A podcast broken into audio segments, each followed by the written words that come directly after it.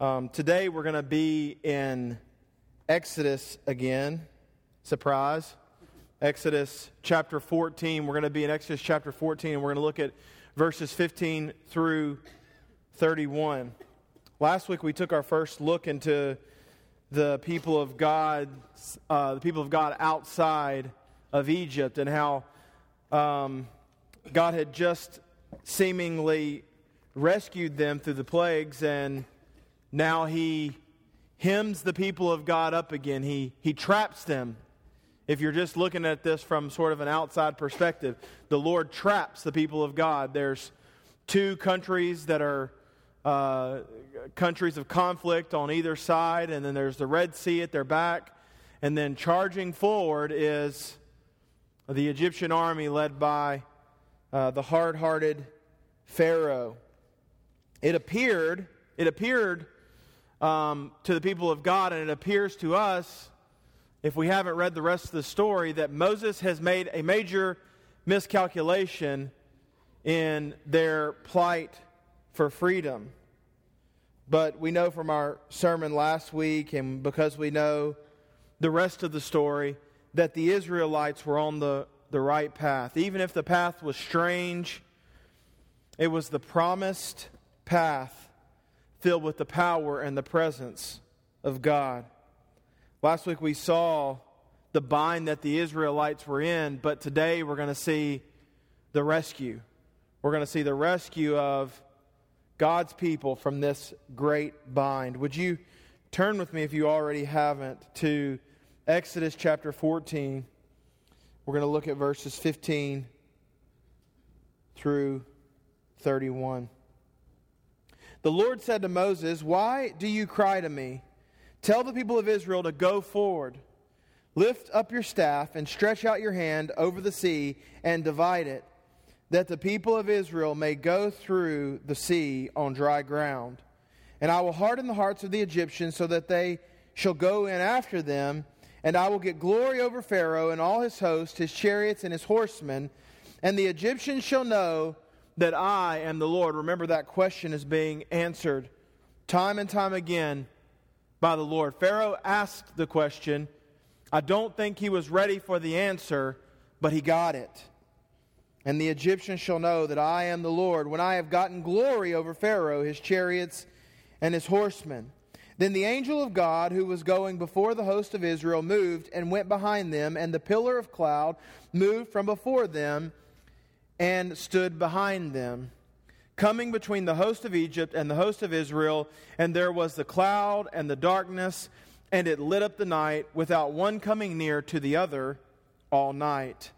Then Moses stretched out his hand over the sea, and the Lord drove the sea back by a strong east wind all night, and made the sea dry land, and the waters were divided. And the people of Israel went into the midst of the sea on dry ground the waters being a wall to them on their right hand and on their left. The Egyptians pursued and went in after them into the midst of the sea, all Pharaoh's horses, his chariots, and his horsemen. And in the morning watch, the Lord in the pillar of fire and of cloud looked down on the Egyptian forces and threw the Egyptian forces into a panic, clogging their chariot wheels so that they drove heavily. And the Egyptians said, let us flee from before Israel, for the Lord fights for them against the Egyptians. Remember, that was the promise from our last section of reading. The Lord will fight for you. And again, the people, the Egyptian army has recognized that the Lord fights for his children. Then the Lord said to Moses, Stretch out your hand over the sea that the water may come back upon the Egyptians, upon their chariots, and upon their horsemen. So Moses stretched out his hand over the sea and the sea returned to its normal course when the morning appeared. And as the Egyptians fled into, uh, into it, the Lord threw the Egyptians into the midst of the sea. The waters returned and covered the chariots and the horsemen and all of the host of Pharaoh that had followed them into the sea. Not one of them remained. But the people of Israel walked on dry ground through the sea, the waters being a wall to them on their right hand and on their left. Thus the Lord saved Israel that day from the hand of the Egyptians, and Israel saw the Egyptians dead on the seashore. Israel saw the great power that the Lord used against the Egyptians, so the people feared the Lord, and they believed in the Lord and in his servant Moses. Pray with me today. God, you are good. Lord, and your goodness comes out in so many ways. And today we examine how your goodness comes out in your divine power to rescue, to save, to love, to cherish, to, to uh, be God to your people. Lord, would you help us today to focus our minds and focus our hearts not only on the message that is at hand, the message of you saving the Israelite people, but God, how this message relates to our own lives and our own hearts and our own minds today. Lord, would you teach us from your word? Would you help us to be changed as we leave this place today? We love you so much and we praise you. It's in the name of Jesus we pray. Amen. We come to one of the most iconic stories of the Bible, maybe in all of history. The story has been written about, it's been sung about, there have been movies, there have been plays, all made about this story of the Israelite people crossing the Red Sea. The story of God parting the Red Sea and rescuing his people. It is a fantastic story. So fantastic that it defies human logic. And as humans, uh, we have tried, as humans sort of do at times, we have tried to explain away the unexplainable. Like any story, you're inclined to believe what you have faith to believe. Some people are more skeptical, and some people sort of believe everything they hear. But something must be understood in this story, and through really anything of the Bible that we take by faith.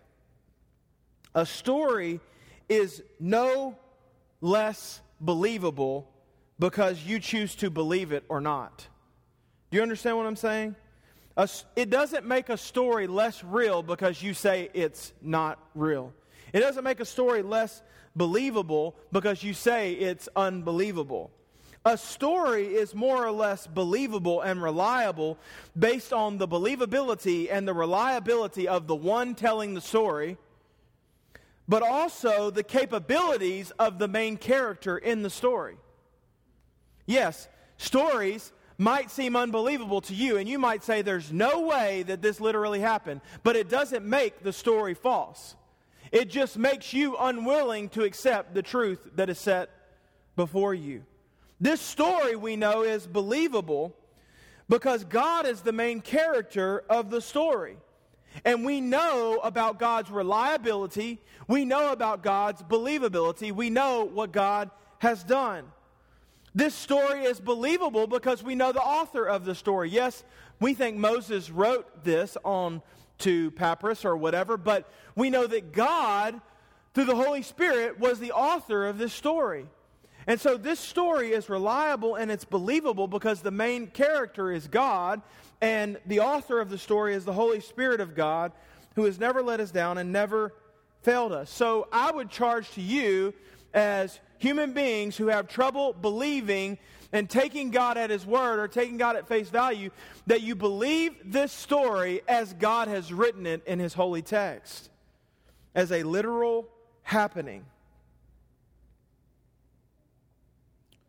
We have no choice, I think, based on what we know, to accept the reliability of this story. However, I'd like to look at a few objections just really quickly and sort of sort through them. I mean, this is going to be really brief. This is not going to be an in depth study, but it'll give you some ideas to some of the objections. The word for Red Sea is Yam Suf. And one of the problems that arises that people have, have seen from this is that often that translates better Sea of Reeds. Yam Suf, Sea of Reeds. And so some people have said that this crossing actually didn't happen in the Red Sea because the Red Sea would not have had reeds in it. It, it likely happened somewhere north in some northern marshland or some northern lake where there was likely much less water. The Red Sea had no reeds after all, and this is called the Sea of Reeds if you translate it this way. The, the answer to that, and, and there's no simple answer, we have to remember that a lot of these things we take on faith, but we don't take them blindly either because Yam Suf is used in the Bible as a name for the Red Sea on other occasions. So it's not, this is not the only occasion where it be used for Red Sea. But also, the context of the passage leads us to believe that Moses here is not recording some passing, th- wading through water. He's not recording, you know, ankle deep, shin deep water. What is some key indicators? What does context tell us? Context tells us that there was a wall to their left and to their right. The wall, the word wall in Hebrew language means fortification. It's like the walls of a city. It's not like some neighborly fence.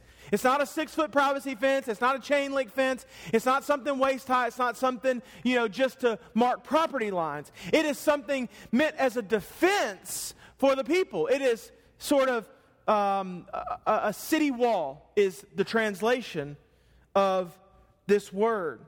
So we know from context and we know really um, how this word is, is used otherwise that that's probably, Sea of Reeds is probably not the best um, interpretation of that word. If Sea of Reeds is to be used, what could also be the case is, and this may be, it may be stretching a little bit, but this is possibility, that the Red Sea has changed over time, just like any body of water that is flowing does. And at one point, that the Red Sea was actually connected to some of these northern areas that had reeds, which might have explained why they would have said that in this instance. But still, I don't think that suffices. I don't think that suffices. There's another idea, and that is that this is sort of a high tide and low tide situation. It was recorded that Napoleon went through something like this, where he was able to walk through a part uh, of a body of water um, in a certain time of day. And then by the time he got back to that same body of water, it was full, and there was no walking, there was no getting through the same way he got through. So some people have tried to explain it away as well, maybe this was low tide, and they walked through in a more shallow area anyway. And, and then by the time the Egyptians got to the Red Sea, that um, the water was full and it just kind of, the tide came in really quickly and rapidly and it just uh, rushed over them. To which, again, I, I sort of scoff at that idea, but I do say this man, if that is the case, what about God's timing? How about God's timing? God's timing is perfect to where the low tide would be there for the Israelites, and then the Egyptians would walk through, and just at that time, the Lord would command the tide to come back in and destroy the Egyptians.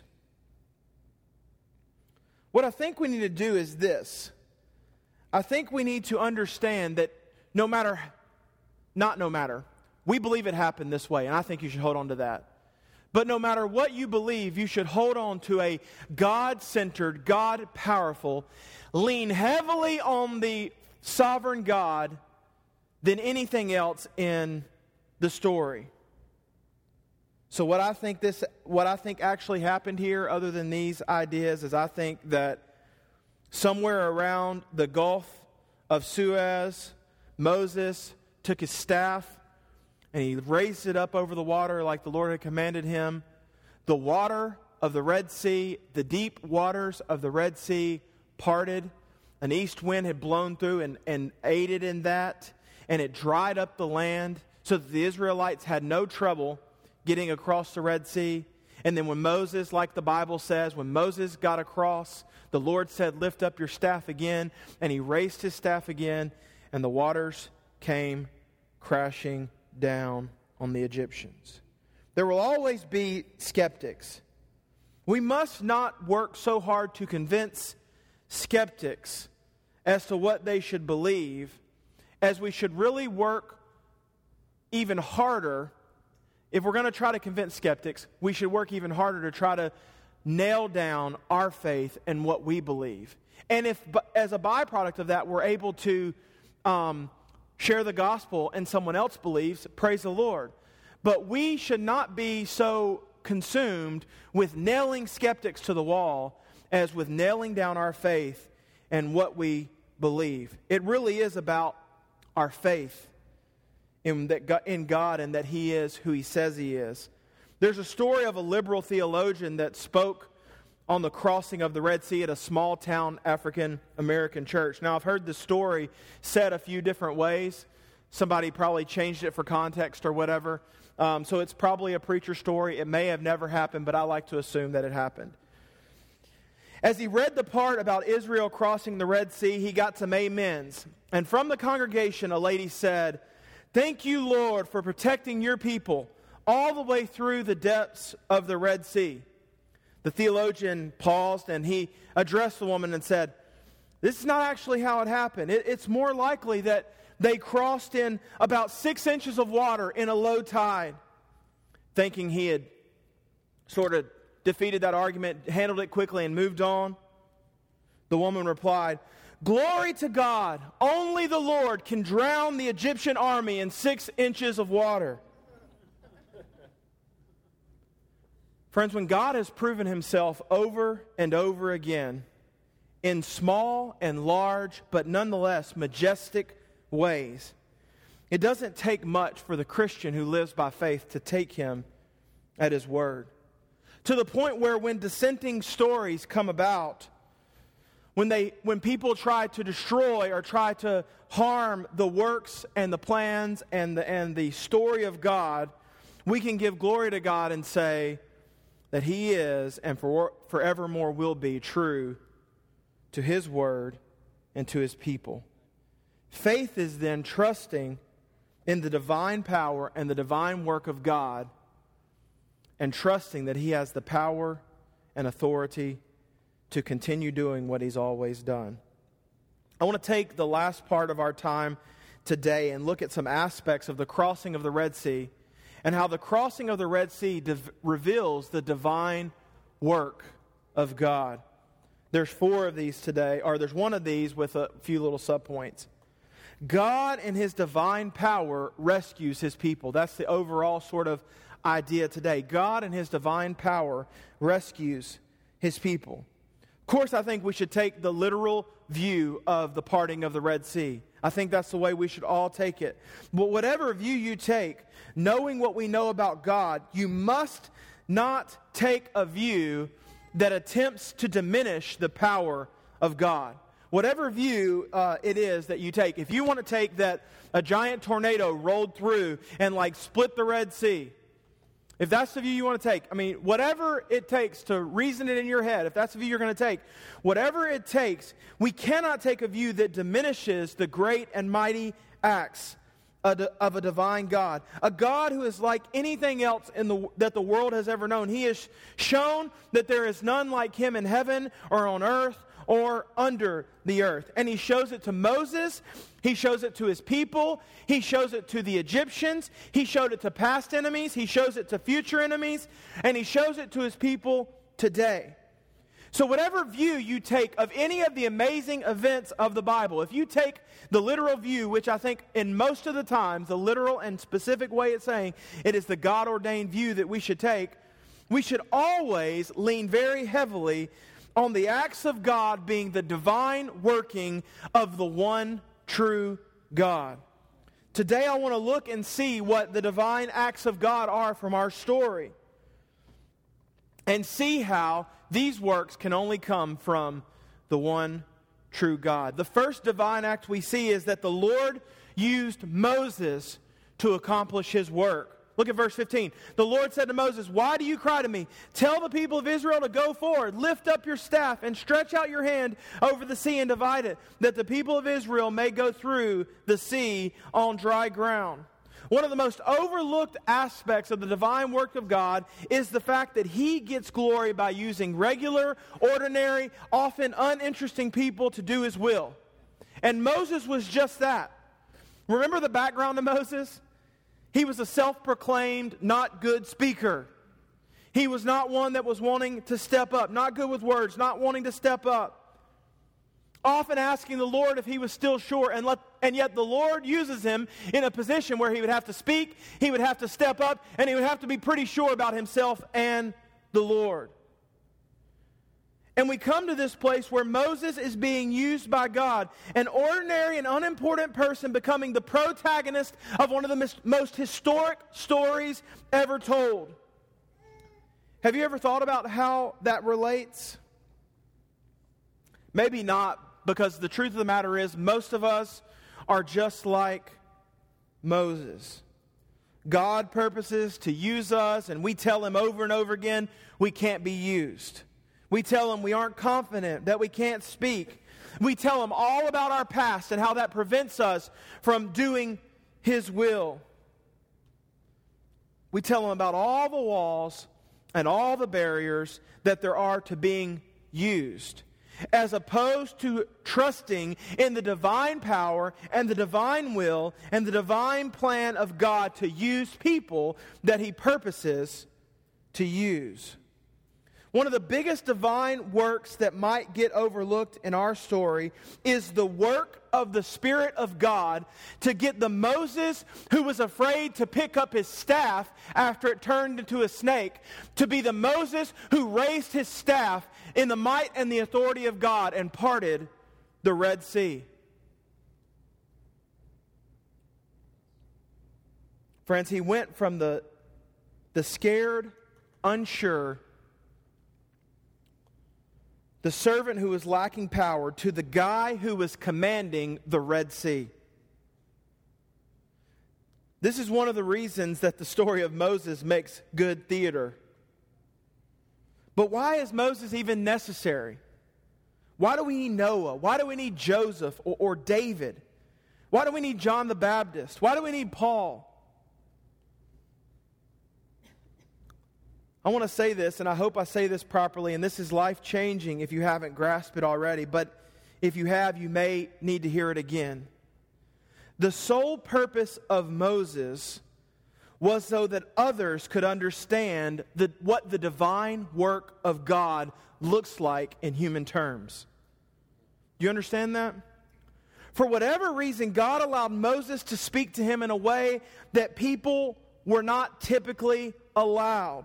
And Moses used that divine gift as a means of pe- helping people understand the plans and purposes of a divine God.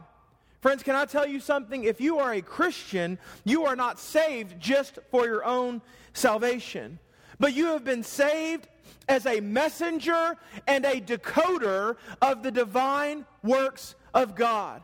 You have been given the gift of the Holy Spirit as a means of communicating exactly the meaning and the purpose and the truth of the divine acts of God, that through His grace others might comprehend and come to a saving knowledge of Jesus Christ.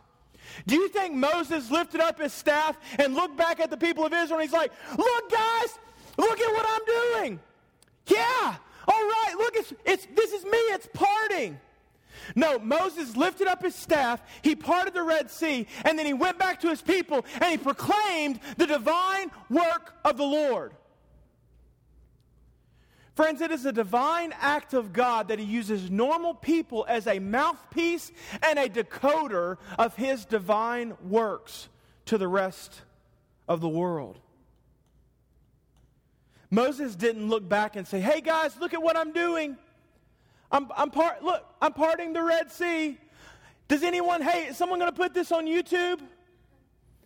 Can I, can I, look, look at me. No, Moses wasn't doing it for the attention. He wasn't doing it for his glory, but he was doing it so he could be a mouthpiece, so he could be a means of understanding, a God ordained by the divine power of God, means of understanding for the people who did not quite understand the Lord on the same level that Moses did.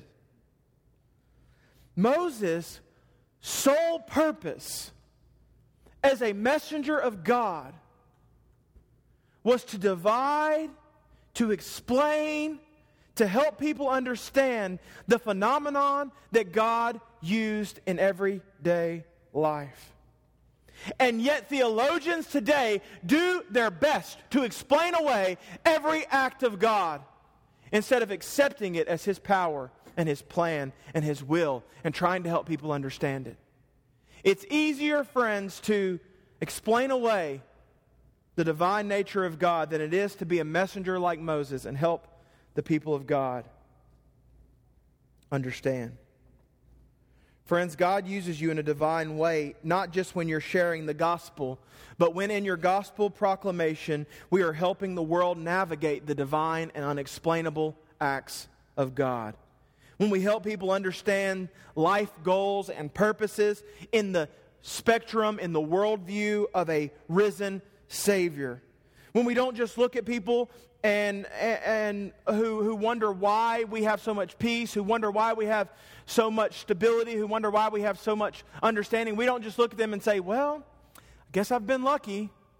Or point them to other worldly attributes and worldly things that might have gotten us to that point that they would typically understand as getting us to that point. But we look at our life and people say, You have such a beautiful life. You have such a beautiful family. You have whatever, whatever.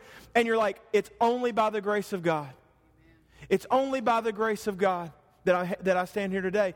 Friends, we have an opportunity, but we have an obligation to sort of be decoders of the divine acts of God for people, to be explainers of the divine acts of God to people.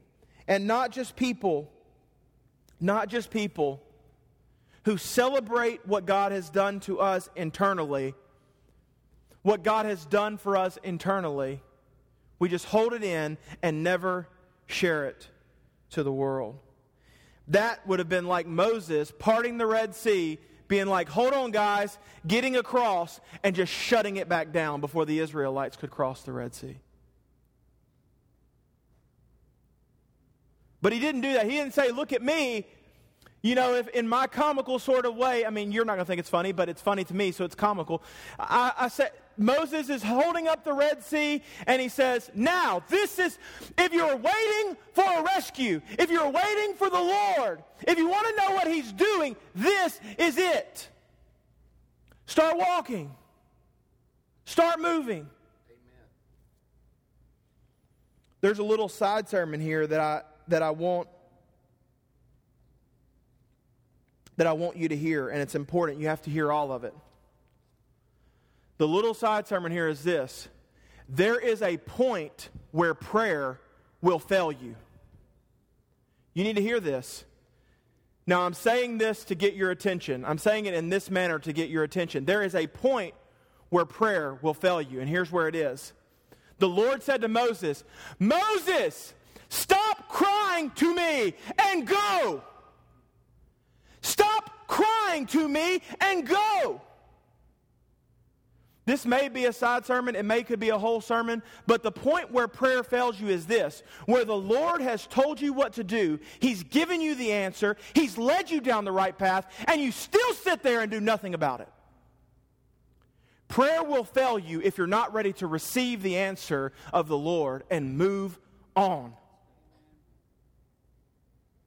And it's not because the Lord has failed you in prayer, it's because you have failed to obey the Lord in heeding his answers to your prayers. In his divine power, God uses us as his mouthpiece and his means to interpret the plans and purposes for the world and for other believers. Second divine act of God is he hardened the hearts of the Egyptians. Look at verse 17.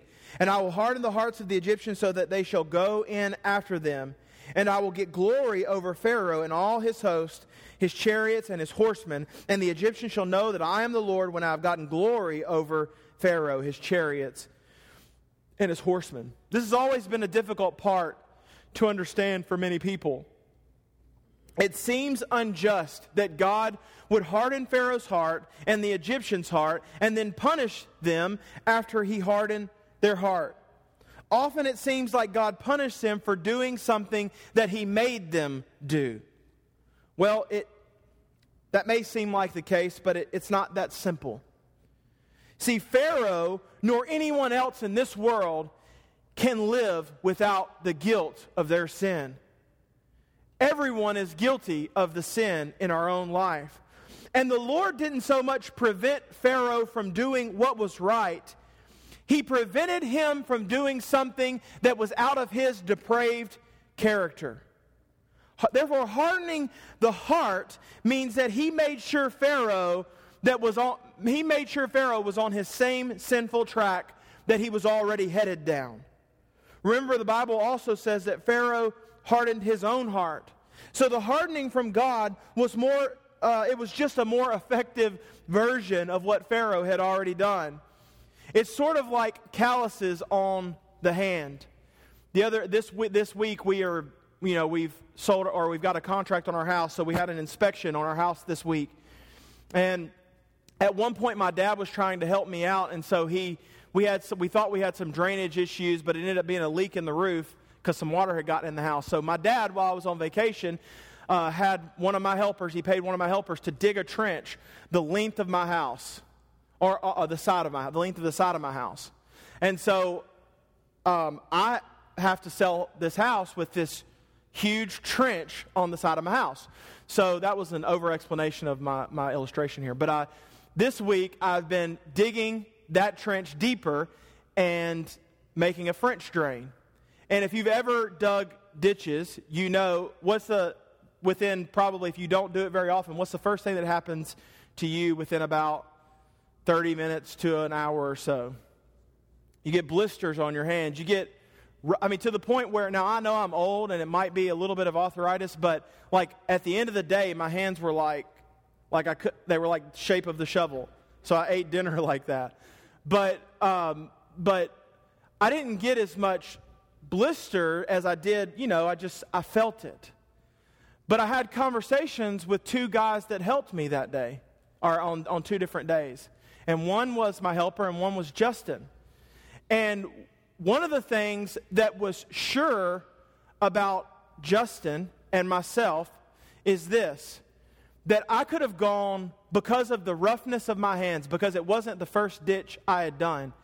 I could have gone many, many hours longer digging a ditch. And this is not a detriment to Justin, this is just a point.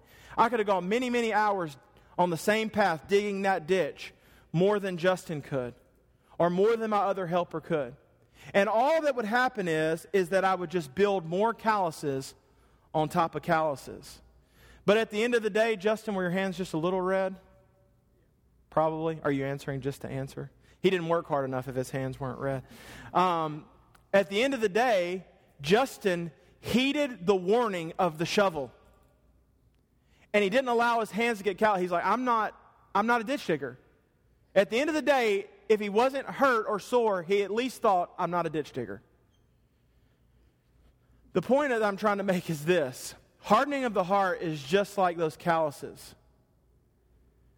It's layers of layers of layers of doing the same thing over and over and over and over again. To where the shovel is no longer a warning to you that you are hurting yourself, but it's a part of life. To someone who is not calloused, who is not hardened, whose heart is soft, whose, whose hands are soft, the shovel is a warning that if you keep doing what you're doing, you're going to hurt yourself.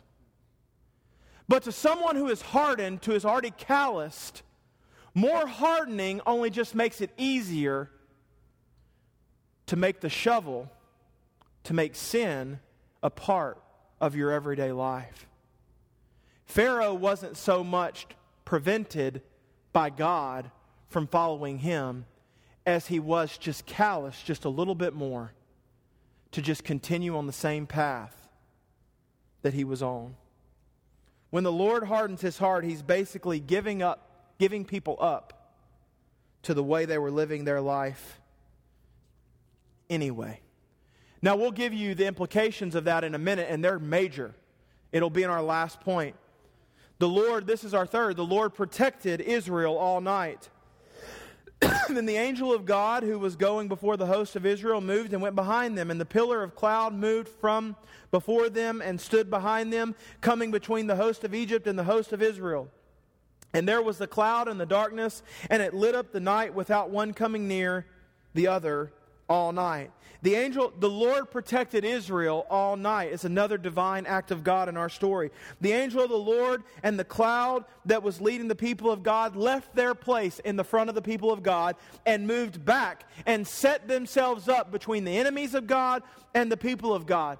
This is a theophany, by the way. We talked about this a little bit last week. We discussed how the pillars of cloud and the pillars of fire represent the Holy Spirit in a sense how the Holy Spirit, as the cloud, guides us into all truth, and as the fire lights the way into discernment and understanding. But it's also more than that. The cloud is, a, is the pr- actual presence of God. And what I think is the cloud and the fire and all of these signs represent the triune God. As a matter of fact, oftentimes, and I believe this to be true in most cases, the angel of the Lord specifically the messenger of the Lord, is the incarnate Son of God. This is a theophany. This is God Himself placing Himself between the enemies of God and the people of God, protecting His people. A divine act of God. The angel and the cloud go from being in front, from leading, to stopping and protecting between the Israelites and the Egyptians, so that the people of God could not go to the enemy, and the enemy could not go to the people of God. There's a simple lesson that I want us to learn, and we won't stay on this very long. And the lesson from this protection, the lesson from the glory cloud, the lesson from the angel of the Lord moving to the back of the camp is this The Lord may allow enemies into the rank the, the Lord may allow spy, spies into the rank of God, into the camp of God, but He will not allow the enemies to destroy the camp of God. But also, the Lord will not allow deserters. The Lord may allow spies into the local body of believers. He may allow false teachers and heretics and those who hate His church to come in to the body, to the communion of saints, and try to lead His people away. But He will not allow the church to be destroyed. The church cannot be destroyed from without or from within. We know that he protects us from the enemy and from his attacks. But did you notice something else our scripture says? Something else pretty interesting. The cloud and the angel of the Lord were positioned in a way that neither of them could move to the other. Remember where the people of God are right now? The people of God are trapped with the Red Sea on their back. They're trapped with enemies on their right and the left, and the Egyptian army on the front, unable to find hope, unable to find rescue. Now, you don't think that the Israelites were ready, that there were some deserters ready to leave and go back and surrender to the Egyptians? You don't think that that was the case? So the angel of the Lord stood between the Egyptians and the Israelites so that he would not allow the Egyptians to take over the Israelites, but he would not allow fear to take over the Israelites so that they would leave the people of God. The angel of the Lord and the cloud were just, were just keeping true the promises that we know of God that those he saves, he keeps. Those he saves, he preserves. Friends, we are protected from outside sources, but we are all outside forces, but we are also protected from ourselves. The people of God had not gotten to that point. They had not gotten to the Red Sea by their own power, by their own works, and by their own might, but by the works of God. And now that God had them there, He was definitely not going to let them go back into slavery. So the lesson is this God, what God saves, He keeps. What God saves, He preserves. What God saves, He protects. And these are all a part of the divine acts of a loving, true, ever present, and powerful God. The last thing I want to say to you is this, and this is going to be where we talk about. Um, where we talk about the punishment on the Egyptians a little bit more, like we did in point two. This is the last thing. The Lord brings justice and salvation to the praise of his glorious name. The last divine act of God in our story today is that the Lord brings justice and salvation to the praise of his glorious name. Two divine acts. I want to talk about them really quickly. The Lord is just. The Lord brings justice. And the Lord is just, which simply means that he must do what is right. It is all intertwined within his holy character. He must do what is right. Now, why is justice a divine act? Because ultimately, the primary goal of God's justice is to judge sin and iniquity. Sin is lawlessness and iniquity. Sin, excuse me, sin and lawlessness and iniquity, and all it embodies is everything that is contrary to God's character. Therefore, it is offensive to Him. Sin is a crime against God and warrants a stiff penalty, and that penalty is death and eternal separation from Him. Therefore, now hear me, therefore, I'm not going to come with the good news yet. Therefore, it is to the praise and glory of God when He punishes sinners to the point of death, even eternal death. Now, I know many of you have heard this before, and some of you may have not, so you have to hear me because it's going to sting a little bit. It is to the praise of God when a sinner dies and gets the punishment he deserves. It is to the glory of God because what is happening is when someone dies and spends eternity separated with God under the wrath of God, he is getting the just punishment for what we all deserve. You heard me say it before, and I'll say it again, and it's harsh and it's hard, but it's right. God receives much as much glory in being just in sending the sinner to hell as he does in being just and allowing someone to be saved through the work of Jesus Christ. because in condemning people for their sin, he is enacting justice. And God must do what is right. He must do what is in his character. Pharaoh and his, his people had their hearts hardened and a stiff condemnation. And God, in his divine justice, punished them. To this I would say, friends, all of us deserve this just wrath and punishment of God. All of us deserve this just wrath and punishment of God. The Bible says that there is none righteous, not one. There is none who seek after God, none righteous. The Bible says that we were dead in our trespasses and sin. The Bible says that our, the wages of our sin is death. We all deserve the wrath and punishment of God. And the only way for God to remain just is to punish sinners to hell or make a way to save his people. And of course, we know that he did. At the right time, and in the right place. And in, and in his divine will and plan, God sent his son as a means of saving sinners from the wrath that was upon them. God sent his son to take on the wrath and the judgment that you and I deserve.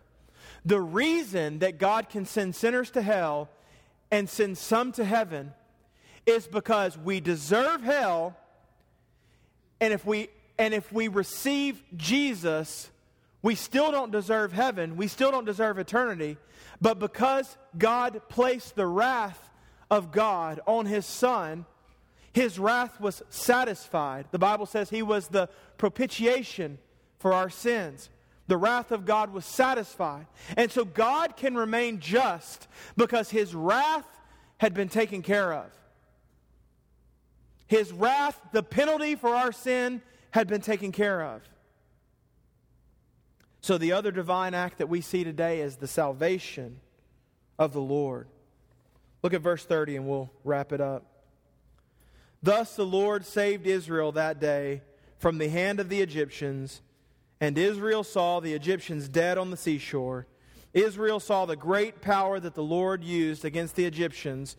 So the excuse me, so the people feared the Lord and they believed in the Lord and in his servant Moses. The final divine act of our story today is the salvation of his people. God and his divine power made a way to not get rid of his wrath, but he poured out his wrath on the Egyptians, and the wrath of God was satisfied. The Israelites crossed through, and he saved them.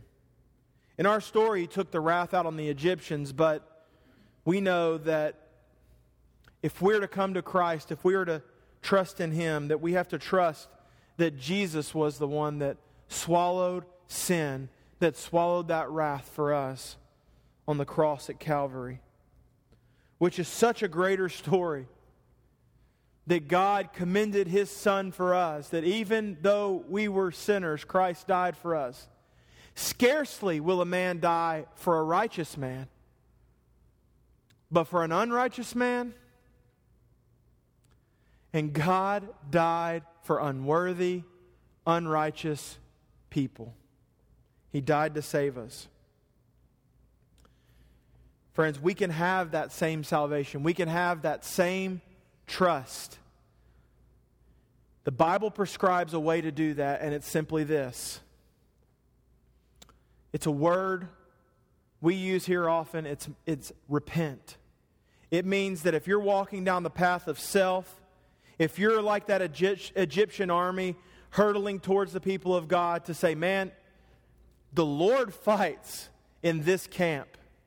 And this is the camp I want to be in. It's a change of mindset, a change of heart from where you were going. It's repenting and it's believing, it's trusting. It's not only trusting in stories like we see today, but it's trusting in something even greater than that. Trusting that, yes, I deserve the wrath of God, but yes, Jesus took on that wrath, and that is enough. And that is enough. That is sufficient. That's what trusting in the Lord means. It's sufficient for these people over here, and it's sufficient for me. It's sufficient to save me. And then you surrender your life and grow and live. You're formed by the Holy Spirit in the image of Jesus, to the likeness of Jesus. Not like, not as Jesus, but like Jesus, in the sense that He is making you more and more holy every day. You can do this. You must repent and believe. You must surrender your life. One last bit of theology I want to point out, and I, I almost forgot, so I want to just say it. Look at verse 31.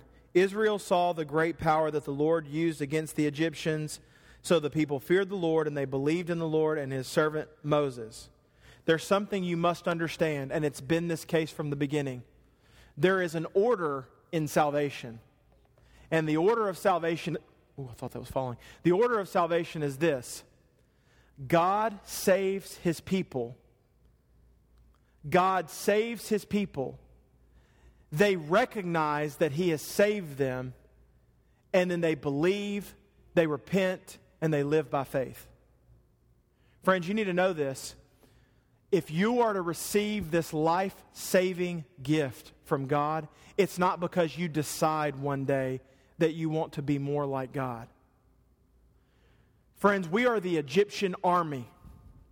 And the only way, the only way we are saved is if God rescues us from ourselves, pulls us across the Red Sea of sin, and then, and then we recognize His great work, His great might. We believe and we trust in Him. There's an order to salvation. And it always starts with God coming down, condescending to us to bring us to Him, to save us. Pray with me today. God, you are so good. You are so good to, to, even though we were sinners, to die for us. But not only that, Lord, to relentlessly pursue us, Lord, when we run from you, when we're in sin, when we are, Lord, living a life of a reprobate. You pursue us. You love us. Not based on any condition that we could bring to you, not based on anything we could do for you or give to you, but based on the sheer fact that you are just and you do what's right and that you love us and you save us. God, we love you. We can never repay you. So, Lord, we just give our lives to you as an offering. What else can we do, Lord? We love you. It's in the name of Jesus we pray. Amen.